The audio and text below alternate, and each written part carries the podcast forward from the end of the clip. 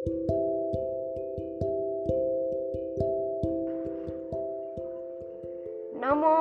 नमोरिहन्ताणं नमो सिद्धाणं नमो आयर्याणम् नमो वज्रायाणं नमो लोये सौवसाहूणम् ईसो पञ्च नमोकारो सौवा पावपणासणो મંગલાણમ ચ સૌવેસિમ પડમમ હવૈ મંગલમ પ્રણામ પુણ્યશાળીઓ આજે આપણે લઈશ જૈન સૂત્રના અર્થ અને રહસ્ય પ્રેઝન્ટ્સ આજે આપણે લઈશું ચૈત્યવંદનની વિધિ પાર્ટ થર્ટી સિક્સ તો આપણે આજે શરૂ કરીએ છીએ ચૈત્યવંદન કરવાની વિધિ. કેવી રીતે ચૈત્યવંદન કરવાનું?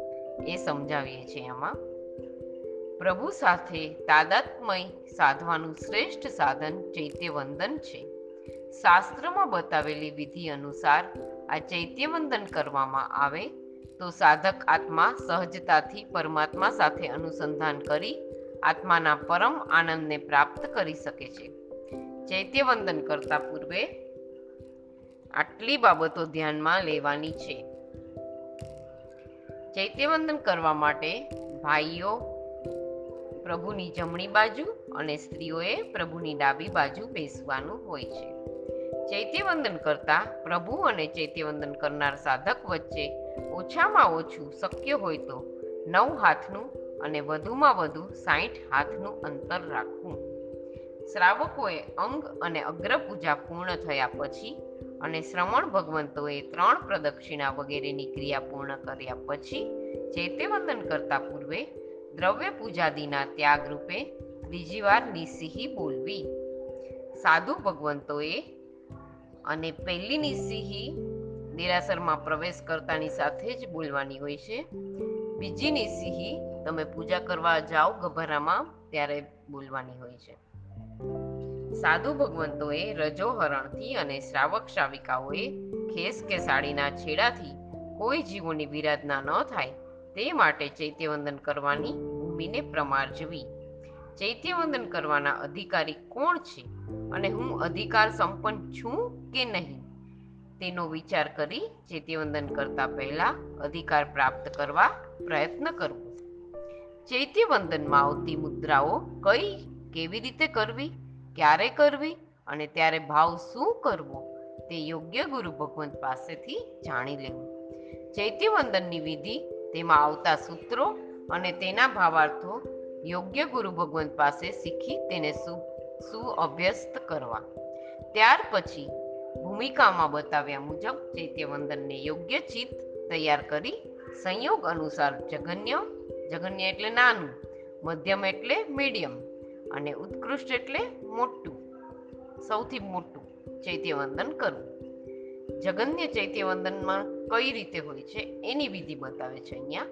એમાં છે, પહેલા પ્રથમ ખમ, ત્રણ ખમાશ હમણાં દેવા.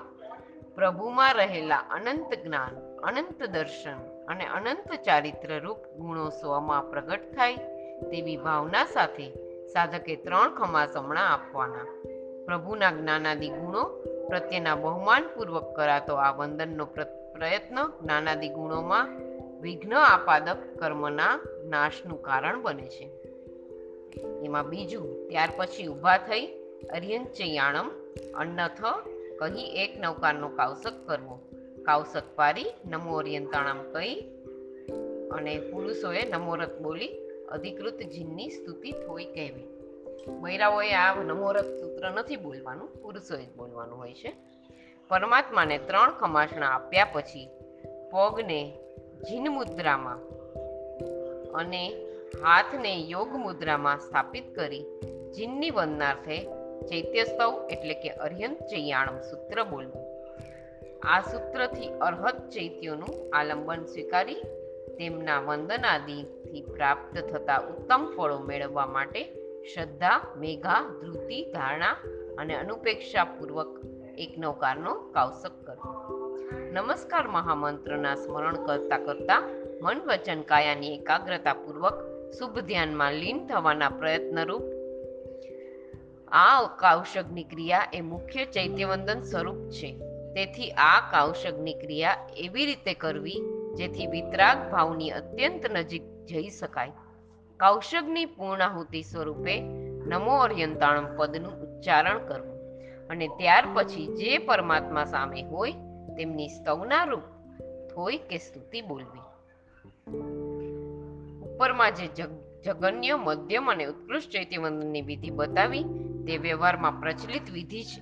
અને અહીં જે વિધિ બતાવી છે તે ચૈત્યવંદન ભાષ્યાદિ ગ્રંથના આધારે લખાય છે. જગન્ય ચૈત્યવંદન, નમો જીનાણમ ઇત્યાદિ એક પદરૂપ નમસ્કાર વડે, એટલે કે માત્ર અંજલિબદ્ધ પ્રણામ વડે, એક શ્લોક વડે, અથવા એકથી માંડી એકસો આઠ સુધીના ઘણા શ્લોકો વડે, નમુત્થુણમ રૂપ નમસ્કાર વડે એમ પાંચેય રીતે જગન્ય ચૈત્યવંદના થાય છે. નમોરથ સૂત્ર માત્ર પુરુષોએ જ બોલવાનું છે, મેં આગળ કહ્યું તમને. જીન મુદ્રામાં બે પગના અંગૂઠા, જીન મુદ્રા અને યોગ મુદ્રા શું છે એ તમને બતાવું છું, એ કેવી રીતે કરવાની? જીન મુદ્રામાં બે પગના અંગૂઠા વચ્ચે આગળ ચાર આંગળ જેટલું અંતર અને પાછળ બે પાનીઓ વચ્ચેનું અંતર તેનાથી કંઈક ઓછું રાખી સરખા ઊભા રહેવાનું હોય છે. હવે યોગ મુદ્રા કેવી રીતે છે? બે હાથની દસ આંગળીઓને સામસામી એકબીજાના આંતરે ભરાવી હથેળીનો આકાર કમળ જેવો, કમળના ડોડા જેવો થઈ જાય એવી રીતે કરવાનું અને બે હાથની કોણીઓ પેટ ઉપર રાખવાની હોય છે. અને હવે છે મધ્યમ ચૈત્યવંદન. જે ચૈત્યવંદનમાં અર્યંત ચયાણમ, અન્નથ, એક નૌકારનો કાવસક અને પારીને એક સ્તુતિ બોલાય, તે એક દંડક અને એક સ્તુતિવાળી મધ્યમ ચૈત્યવંદના કહેવાય છે. અન્ય આચાર્યો બે અથવા ત્રણ નમુથણમ વાળી મધ્યમ ચૈત્યવંદના કહે છે. છઠ્ઠું, હવે જગન્ય કે મધ્યમ ચૈત્યવંદના ઇરિયાવૈયા પ્રતિક્રમણ વિના કરાય છે. જ્યારે ઉત્કૃષ્ટ ચૈત્યવંદના તો નિસિહી બોલી, ઇરિયાવૈયા પ્રતિક્રમણ પૂર્વક શરૂ કરાય છે. બરાબર છે? હવે આવ્યું આ બધી ખાસ નોંધ છે ને, એ હું તમને બતાવી દઉં છું પહેલા અને પછી બરાબર ચૈત્યવંદનની વિધિ લઈએ આપણે. હવે એમાં સાતમી નોંધ છે, આ કઈ કઈ મુદ્રાઓ છે, એ મુદ્રા તમને સમજાવું. મુક્તા સુક્તિ મુદ્રામાં બે હાથની આંગળીઓ પરસ્પર સામે જોડી ને બે હથેળીઓ વચ્ચેથી બોલી રાખી લલાટે લગાડવાની કે અન્ય મતે લલાટથી કંઈક દૂર રાખવાની હોય છે. હવે આઠમું, ઉત્કૃષ્ટ ચૈત્યવંદન. નમુથણું અર્યંચયાણમ લોગસ ખરવર્દી અને સિદ્ધાણમ બુદ્ધાણમ એ પાંચ દંડક સૂત્રો અથવા પાંચ નમુથણું અને સ્તુતિના બે યુગલો એટલે કે આઠ થોઈના જોડા વડે આપણે થોઈના જોડા દેવવંદન કરીએ ને ત્યારે આપણે બોલીએ છીએ એ ઉત્કૃષ્ટ ચૈત્યવંદન કહેવાય. ચૌ આપણે ચોમાસી દેવવંદન ને કરીએ ને એ ઉત્કૃષ્ટ દેવવંદન ચૈત્યવંદન કહેવાય જાવંતી એમ જાવંત કેવી સાહુ અને જય વીરાય એ ત્રણ પ્રણિધાન સૂત્ર વડે ઉત્કૃષ્ટ ચૈત્યવંદના થાય છે હવે આપણે આગળ ચૈત્યવંદનની વિધિ લઈએ. અંતમાં એક ખમાસમણું આપવાનું. આપણે જઘન્ય ચૈત્યવંદન કરતા હતા, એમાં પ્રથમ ત્રણ ખમાસણા પછી અર્યંચાણમ અન્નથ, નવકારનો કાવસક, એ કાવસક કરી નમોરત કરી દીધું. પછી સ્તુતિ બોલી, પછી અંતમાં એક ખમાસમણું આપવાનું, પાછું લીધું. હવે મધ્યમ ચૈત્યવંદન બતાવું છું તમને એની વિધિ. હા? એક પ્રથમ એક ખમાસમણા દઈ, ઊભા થઈ, ઈર્યાવૈયા, તસ્સ ઉતરી, અન્નથ કહી ચંદેસુ નિમલૈરા સુધીના એક લોગસનો કાવસક ન આવડે તો ચાર નૌકાર. નો કાવસક કરવો. કાવસક પારી નમો ઓરિયંતાણમ કહી પ્રગટ લોગસ સૂત્ર બોલવું સૌ પ્રથમ ખમાસમણા સૂત્ર વડે ગુણ સંપન્ન આત્માને વંદન કરવું. ત્યાર પછી ઊભા થઈ ઘરથી મંદિર સુધી આવતા કે દ્રવ્ય પૂજા કરતા અજૈણા કે અવિધિથી થયેલ જીવોની જે કિલામણા થઈ હોય તેનું પ્રતિક્રમણ કરવા માટે ઈચ્છા કારણ સંદેશ ભગવાન ઇર્યાવયમ પડિક્કમામી હે ભગવાન, સ્વેચ્છાથી આજ્ઞા આપો, હું ઇર્યાપથિકી પ્રતિક્રમણ કરું ગુરુ ભગવંતની હાજરી હોય તો ગુરુ ભગવંત કહે પડિક્કમે હ. તું પ્રતિક્રમણ કર. ગુરુની ગેરહાજરી હોય તો આજ્ઞા મળી છે. તેમ માની શિષ્ય પણ આ આજ્ઞાને શિરોધાર્ય કરતા બોલે ઈચ્છમ હું આપની આજ્ઞા પ્રમાણે કરવા ઈચ્છું છું. ત્યાર પછી ઇરિયાવૈયા સૂત્ર અર્થના ઉપયોગપૂર્વક બોલવું. આપણે સૂત્રના અર્થ જોયા હોય ને તો એનો ઉપયોગ આપણને બહુ જ ખબર પડે. અર્થ જ ન જાણતા હોય તો એમને એમ સૂત્ર બોલવાથી આપણને કાંઈ જ ખબર ન પડે. આ એના માટે જ આ અર્થ અર્થ કરવાનું આપણે વિચાર કર્યો છે.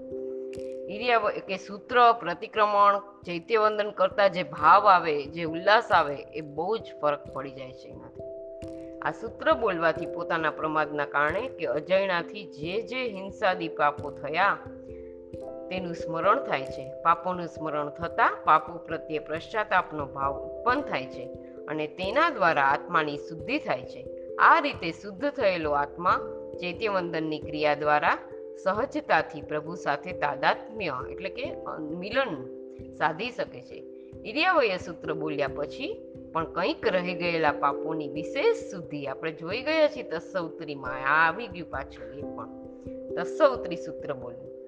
ત્યાર પછી પાપ કર્મોનો નાશ માટે કરાતા કાર્યોત્સર્ગમાં કેટલી છૂટ રાખવી અને કેટલી કાર્યોત્સર્ગનું કઈ રીતે કરવા વગેરે જાણવા અન્નથ સૂત્ર બોલવું.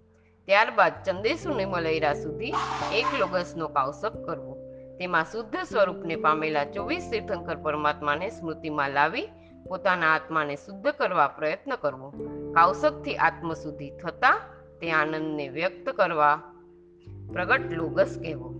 હવે બીજું, ત્યાર પછી ત્રણ ખમાસણા દઈ ઈચ્છા કારણે સંદિશ ભગવાન ચૈત્યવંદન કરું, એ પ્રમાણે આદેશ માંગી, ઈચ્છમ કહી, આદેશનો સ્વીકાર કરવો. જૈન શાસનની એ મર્યાદા છે કે કોઈ પણ કાર્ય કરતા પહેલા ગુણ સંપન્ન આત્માની તે અંગે શું ઈચ્છા છે તે જાણવું અને જાણી તેમની ઈચ્છા અનુસાર કાર્ય કરવું. આથી ચૈત્યવંદન જેવું મહાન અનુષ્ઠાન કરતા પૂર્વ પણ આ રીતે આદેશ માંગી તેનો સ્વીકાર કરી ચૈત્યવંદનનો પ્રારંભ કરવો. હવે ત્રીજું, ત્યારબાદ સકલ કુશલ વલ્લી કહી કોઈ પણ એક ભગવાનનું ઐચ્છિક ચૈત્યવંદન કરી જંકિંચી સૂત્ર કહેવું.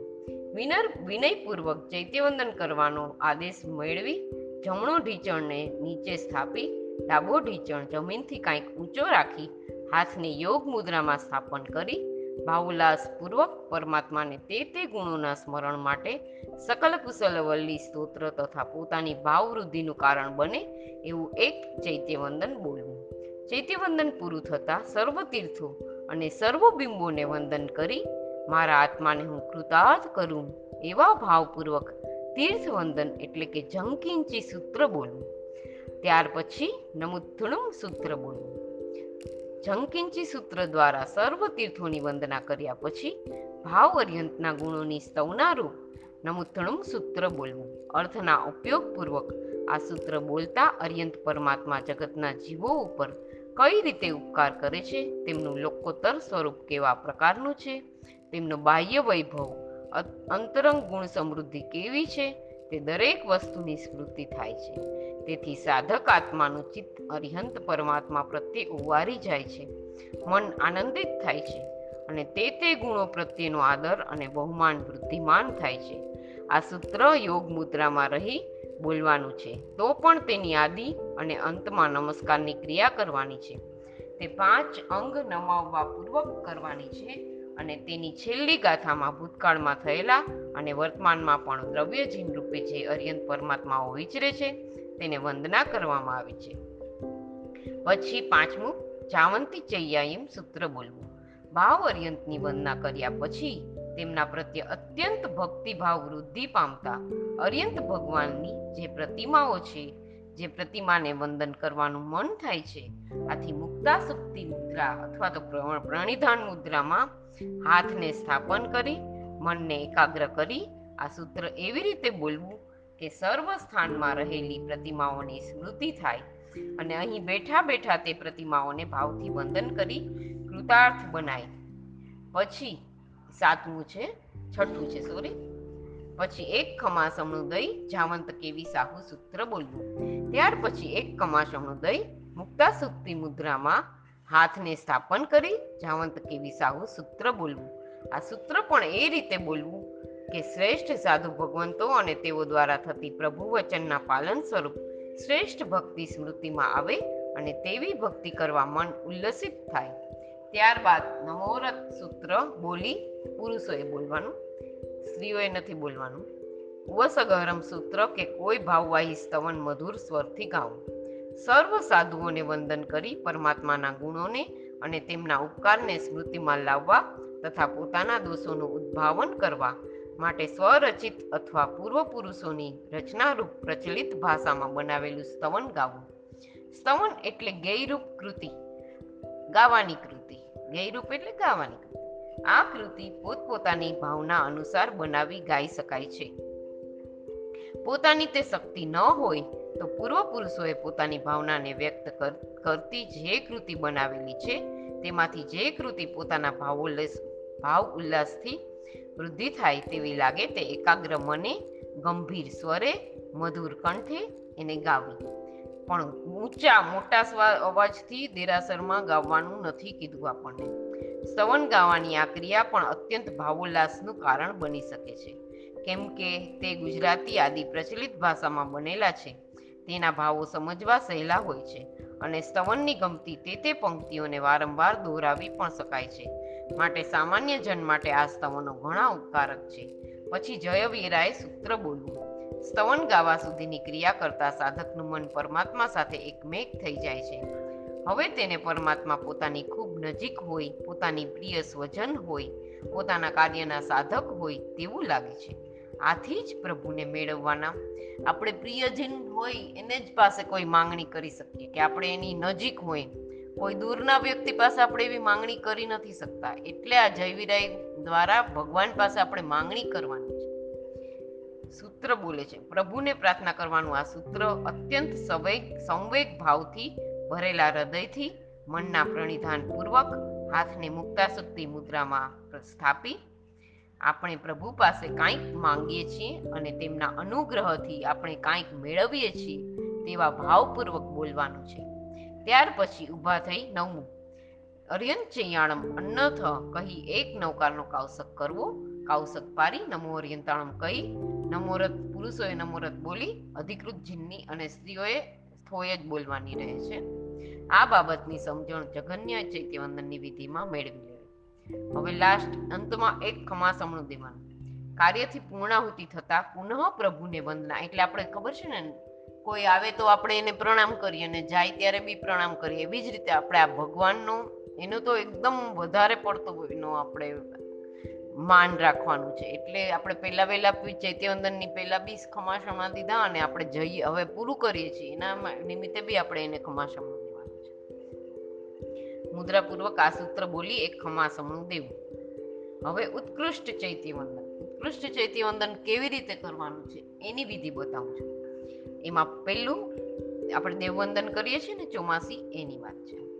એ ઉત્કૃષ્ટ ચૈત્યવંદન કહેવાય.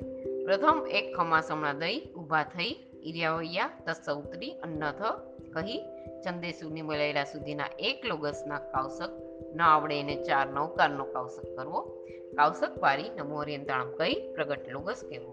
બીજું ત્યાર પછી ત્રણ ખમાસણમાં દઈ ઈચ્છા કારણે સંદેશા ભગવાન ચૈત્યવંદન કરું. એ પ્રમાણે આદેશ માંગી ઈચ્છમ કહી આદેશનો સ્વીકાર કરવો. ત્રીજું ત્યારબાદ સકલ કુશલ વલ્લી કહી કોઈ પણ એક ચૈત્યવંદન કરી જંકિંચી સૂત્ર કહેવું. ત્યાર પછી નમુત્થુણમ સૂત્ર કહેવું. ઉપરોક્ત સર્વ વિગત કેવા ભાવપૂર્વક બોલવી તે મધ્યમ ચૈત્યવંદનમાં આપણે જાણી લીધું છે. એ પછી જય વિરાય સૂત્ર આભો ખંડા સુધી બોલવાનું.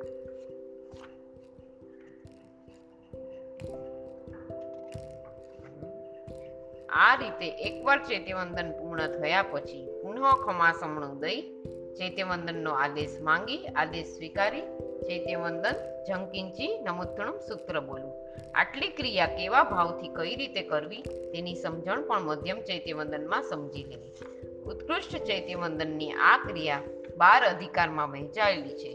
તેમાં નમોત્તમ સૂત્ર ભાવ અર્યંતની સ્તવનારૂપ છે. તેથી ભાવજીનની સ્તવનાનો પ્રથમ અધિકાર અહીં પ્રાપ્ત થાય છે. નમોત્તમ સૂત્રની છેલ્લી ગાથા જે અ અય્યા સિદ્ધા માં ત્રણેય કાળના દ્રવ્ય અર્યંતોને સ્મૃતિમાં લાવી વંદના કરવામાં આવી છે. તેનાથી દ્રવ્યજીનની વંદનાનો બીજો અધિકાર અહીં પ્રાપ્ત થાય છે. સાતમું, પછી ઊભા થઈ અર્યંત ચેયાણમ કહી એક નૌકારનો કાવસક કરી, કાવસક પારી નમોરત કહી પુરુષો. અને પ્રથમ થોય કહેવી. આપણે સ્ત્રીઓએ થોય જ બોલવાની રહે છે. અર્યંત ચેયાણમ સૂત્ર અર્યંતના ચૈત્યોના વંદન, પૂજન આદિના ફળ માટે કરાતા કાર્યોત્સરની પ્રતિજ્ઞા માટે બોલાય છે. તેથી ત્યાં સ્થાપના જીનની વંદનો વંદનનો ત્રીજો અધિકાર પ્રાપ્ત થાય છે. આઠમું, ત્યાર પછી લોકસ સબલોએ અર્યંચે યાણમ કહી એક નવકારનો કાવસક કરવો. કાવસક પારી નમો અર્યંતાણમ કહી નમોરત કહી બીજી થોઈ કેવી? પુરુષોનું જ છે નમોરત આપણે નથી બોલવાનું મધ્યમ ચૈતી વંદનની જેમ આટલી ક્રિયા કરી, ભાવજીન, દ્રવ્યજીન અને સ્થાપનાજીનને વંદન કર્યા પછી વિશિષ્ટ ચૈત્ય વંદન કરવાની ભાવનાથી લોગસ સૂત્ર દ્વારા નામજીનની સ્તવનાનો ચોથો અધિકાર પ્રાપ્ત થાય છે. આ સૂત્ર અર્થમાં ઉપયોગપૂર્વક એ રીતે બોલવું કે આ અવસર્પિણીમાં ભરત ક્ષેત્રમાં થયેલા ચોવીસ તીર્થંકર પરમાત્માઓ આપણી નજર સમક્ષ આવે અને પ્રભુ તેમની સામે નતમસ્તકે નજર સમક્ષ આવે અને તેમની સામે નતમસ્તકે ઉભેલા આપણે તેમને પ્રાર્થના કરીએ કે હે પ્રભુ આપ મારા ઉપર પ્રસન્ન થાઓ અને મને ભાવ, આરોગ્ય, બોધિ, શ્રેષ્ઠ સમાધિ અને સિદ્ધિ પ્રાપ્ત કરાવો. ત્યાર પછી ત્રણ લોકમાં રહેલા સર્વ સ્થાપનાજીની વંદનાદિ માટે સબલોએ અર્યંચયાણમ સૂત્ર બોલાય છે અને ત્યાર પછી અન્નથ બોલી કાવસક કરી સર્વજીનની સૌનારૂપ સ્તુતિ બોલાય છે.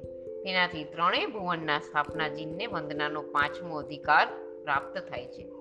ત્યાર પછી પુખરવરદી સૂત્ર બોલી, સ્વસ ભગવો કરેમી કાવસકમ કહી મંદણવત્યાએ અન્નથ કહી, એક નૌકાનો કાવસક કરી, પાળી અને નમોરિયંતાણમ કહી નમોરત બી બોલી, બી ત્રીજી થોઈ કહેવી. સ્ત્રીઓએ ખાલી થોય જ બોલવાની છે પાળીને. પરમાત્મા પ્રત્યે તીવ્ર ભક્તિભાવ પ્રગટાવવાના કારણે સાધકને પરમાત્મા વચન પ્રત્યે પણ અત્યંત આદર પ્રગટે છે. તેથી ચારે નિક્ષેપે રહેલા તીર્થંકર ભગવંતને વંદના કર્યા પછી તેમના વચનરૂપ શ્રુતજ્ઞાન પ્રત્યે ભક્તિ ઉલ્લસિત થાય છે. આથી જ શ્રુતજ્ઞાનની સૌનારૂપ ખરવરદી સૂત્ર બોલે છે. આ સૂત્રની પહેલી ગાથા બોલતા ધર્મની યાદી કરનારા વર્તમાનમાં વિચરતા વિહરમાન ભગવંતોને નજર સમક્ષ લાવી તેને વંદના કરવાની છે. અહીં વિહરમાન ચિહ્નની વંદનાનો છઠ્ઠો અધિકાર પ્રાપ્ત થાય છે. ત્યાર પછી તમતિમીર વગેરે એક એક પદો અર્થના ઉપયોગપૂર્વક બોલતા શુદ્ધ જ્ઞાનની ઉપાદેયતા, ઉપકારિતા, મહાનતા અને શક્તિ સંપન્નતા નજર સામે તરવરે છે. આથી શુદ્ધ ભગવાનની વિશેષ ભક્તિ અર્થે એક નૌકાનો કાવસક કરી શુદ્ધ જ્ઞાનની સ્તવનાર્થે શુદ્ધ જ્ઞાનની મહાનતાને સૂચવતી થોય બોલાય છે. આ રીતે અહીં શુદ્ધ જ્ઞાનની આરાધનાનો સાતમો અધિકાર પ્રાપ્ત થાય છે. ત્યારબાદ સિદ્ધાણમ બુદ્ધાણમ વયાવચ્ચ ગરાણમ અનથ કહી એક નવકારનો કાવસક કરવો, કાવસક પારી નમોરત કહી ચોથી થોઈ કેવી? નમો રેતાણ કહી. નમોરત પુરુષોએ જ બોલવાનું છે. શુદ્ધ જ્ઞાનનું કે સર્વધર્મ કાર્યનું અંતિમ ફળ સિદ્ધ અવસ્થા છે. સિદ્ધ અવસ્થા જ સાધકનું અંતિમ લક્ષ્ય છે. તે જ તેનું સ્વરૂપ છે. તે જ પરમ આનંદનું ધામ છે. આથી જ શ્રુત જ્ઞાનની સ્તવના કર્યા પછી, સિદ્ધોની સ્તવના કરવા સિદ્ધાણમ બુદ્ધાણમ સૂત્ર બોલાય છે. આ સૂત્રની પ્રથમ ગાથાને ઉપયોગપૂર્વક બોલવાથી સિદ્ધ ભગવંત પ્રત્યેનો આદર વૃદ્ધિમાન થાય છે. તેનાથી સર્વ સિદ્ધ ભગવંતોની વંદનાનો આઠમો અધિકાર સંપન્ન થાય છે.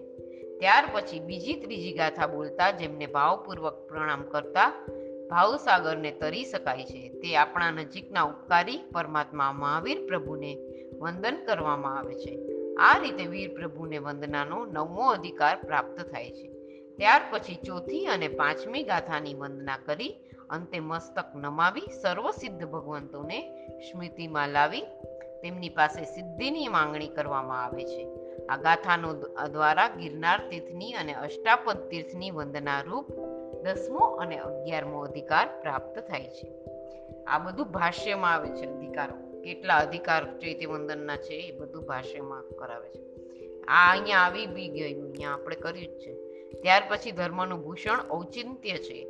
માટે અર્યંતાદિની સ્તવના કરી, ઔચિંત્ય રૂપે તેમના શાસનની અને સંઘની સેવા તથા પ્રભાવના કરનારા દેવોના સ્મરણ માટે વૈયા વચ્ચે ગરાણમ સૂત્ર બોલી કાર્યોત્સર્ગ કરાય છે. કેમ કે તેમના સ્મરણથી તેઓ વિશિષ્ટ શક્તિના યોગે, શાસન ઉપરના વિઘ્નોને દૂર કરવા પ્રયત્નશીલ બને છે. આ રીતે સમ્યક દ્રષ્ટિ દેવોના સ્મરણાદિરૂપ બારમો અધિકાર અહીં પૂર્ણ થાય છે. આ બાર અધિકાર અહીંયા જણાવ્યા છે ચૈત્યવંદન કરવાના. ઉત્કૃષ્ટ ચૈત્યવંદનમાં પછી નમુથણું કહેવું, તે પછી પુનઃ અર્યંચયાણમ આદિ, મુદ્રા નંબર સાતથી દસ. તમને જે મુદ્રા બધી બતાવી એ લેવાની છે અહીંયા. કઈ ચાર થયો કેવી? પછી નમુથણું કહી, જાવંતી બોલી એક ખમાસણું દઈ જાવંત કેવી સાવ બોલી, સ્તવન કેવું અને પછી જય વિરાય સૂત્ર આભો મખંડા સુધી કહેવું આ રીતે બાર અધિકાર દ્વારા ચૈત્યવંદનો કરવાથી અતિ પ્રસન્ન થયેલો સાધક પુનઃ યોગ મુદ્રામાં કાયાનું સ્થાપન કરી નમુત્રણમ સૂત્ર બોલે, વળી હાથને મુક્તાશક્તિ મુદ્રામાં રાખી, જાવંતી ચૈયાઈ બોલે, પછી એક ખમાસમનું દઈ જાવંત કેવી સાવું બોલી, સવન બોલે, પછી પ્રભુને પ્રાર્થના કરવા જય વિરાય સૂત્ર બોલે. આટલી ક્રિયા કયા ભાવથી કરવી તે મધ્યમ ચૈત્યવંદનમાંથી જાણી લેવું. ત્યારબાદ ખમાસમનું દઈ ચૈત્યવંદનનો આદેશ માંગી, સ્વીકારી, ચૈત્યવંદન કરી જંકિંચી નમુથણું કહી, સંપૂર્ણ જય વિરાય સૂત્ર કહેવું. ત્યાર પછી પ્રભુને વંદના સ્વરૂપ, એક ખમાસમનું દઈ અંતમાં વિધિ કરતા અવિધિ થઈ હોય તો તેનું મિચ્છામી દુક્કડમ આપવું. અહીંયા આપણું ચૈત્યવંદનનું પૂરું થયું. હવે એમાં તમને આ દેવવંદનના બાર અધિકારો કયા છે ને એ સમજાવી દઉં. એમાં અધિકાર, કોને વંદન અને સ્મરણ કરવાનું અને પ્રથમ પદ. પહેલો અધિકાર છે ભાવજીનનો. એમાં નમૂત્રણું જીય ભયાણમ સુધી છે. બીજો અધિકાર આવે છે દ્રવ્યજીનનો. જે અયા તિવ્હેણ વંદામી સુધી. ત્રીજો અધિકાર એક ચૈત્ય સ્થાપના જીનને કરવાનો છે. અરિયન કૌશક ને થોય બોલાય ત્યાં સુધીનો છે. ચોથો અધિકાર નામ જીન, એટલે લોગસ. લોગસનો આખો ચોથો અધિકાર છે. પાંચમો અધિકાર ત્રણેય ભુવનના સ્થાપના જીન માટે. સબલોય અર્યંચયાણમથી કૌશક અને થોઈ એટલું આ પાંચમા અધિકારમાં લેવાનું છે. છઠ્ઠા અધિકારમાં વિહરમાન જીનને આપણે એનો કરવાનો છે. પુખરદી બડ્ઢે નમમ સામી સુધી સાતમો અધિકાર શુદ્ધ જ્ઞાનનો છે. તમતિમિરથી કૌસગ અને થોઈ. આઠમો અધિકાર સર્વસિદ્ધ ભગવંતોનો છે. સિદ્ધાણમ બુદ્ધાણમ સવ સિદ્ધાણમ સુધી. નવમો અધિકાર તીર્થાધિપતિ શ્રી વીર જિનેશ્વરનો છે. જો દેવાણ વિદેવો નરમ વનારીમ વા સુધી. દસમો અધિકાર ઉજ્જિંત એટલે ગિરનાર તીર્થનો છે. ઉજ્જિંત શૈલ નમમ સામી સુધી. અગિયારમો અધિકાર અષ્ટાપદ તીર્થનો છે. ચત્તારીથી દિસંતુ સુધી. બારમો અધિકાર સમ્યક દ્રષ્ટિ દેવનો વયાવચ્ચ ગરાણમ, કાઉસગ અને થોઈ આ બારે બાર અધિકારનું મેં તમને સમજણ આપી દીધી છે. અને અહીંયા હવે આ ચૈત્યવંદનની વિધિ પૂરી થાય છે. કાંઈ પણ જીનાગના વિરુદ્ધ કંઈ પણ બોલાયું હોય તો ત્રિવિધે ત્રિવિધે મિચ્છામિ દુકડમ પ્રણામ, અસ્તુ.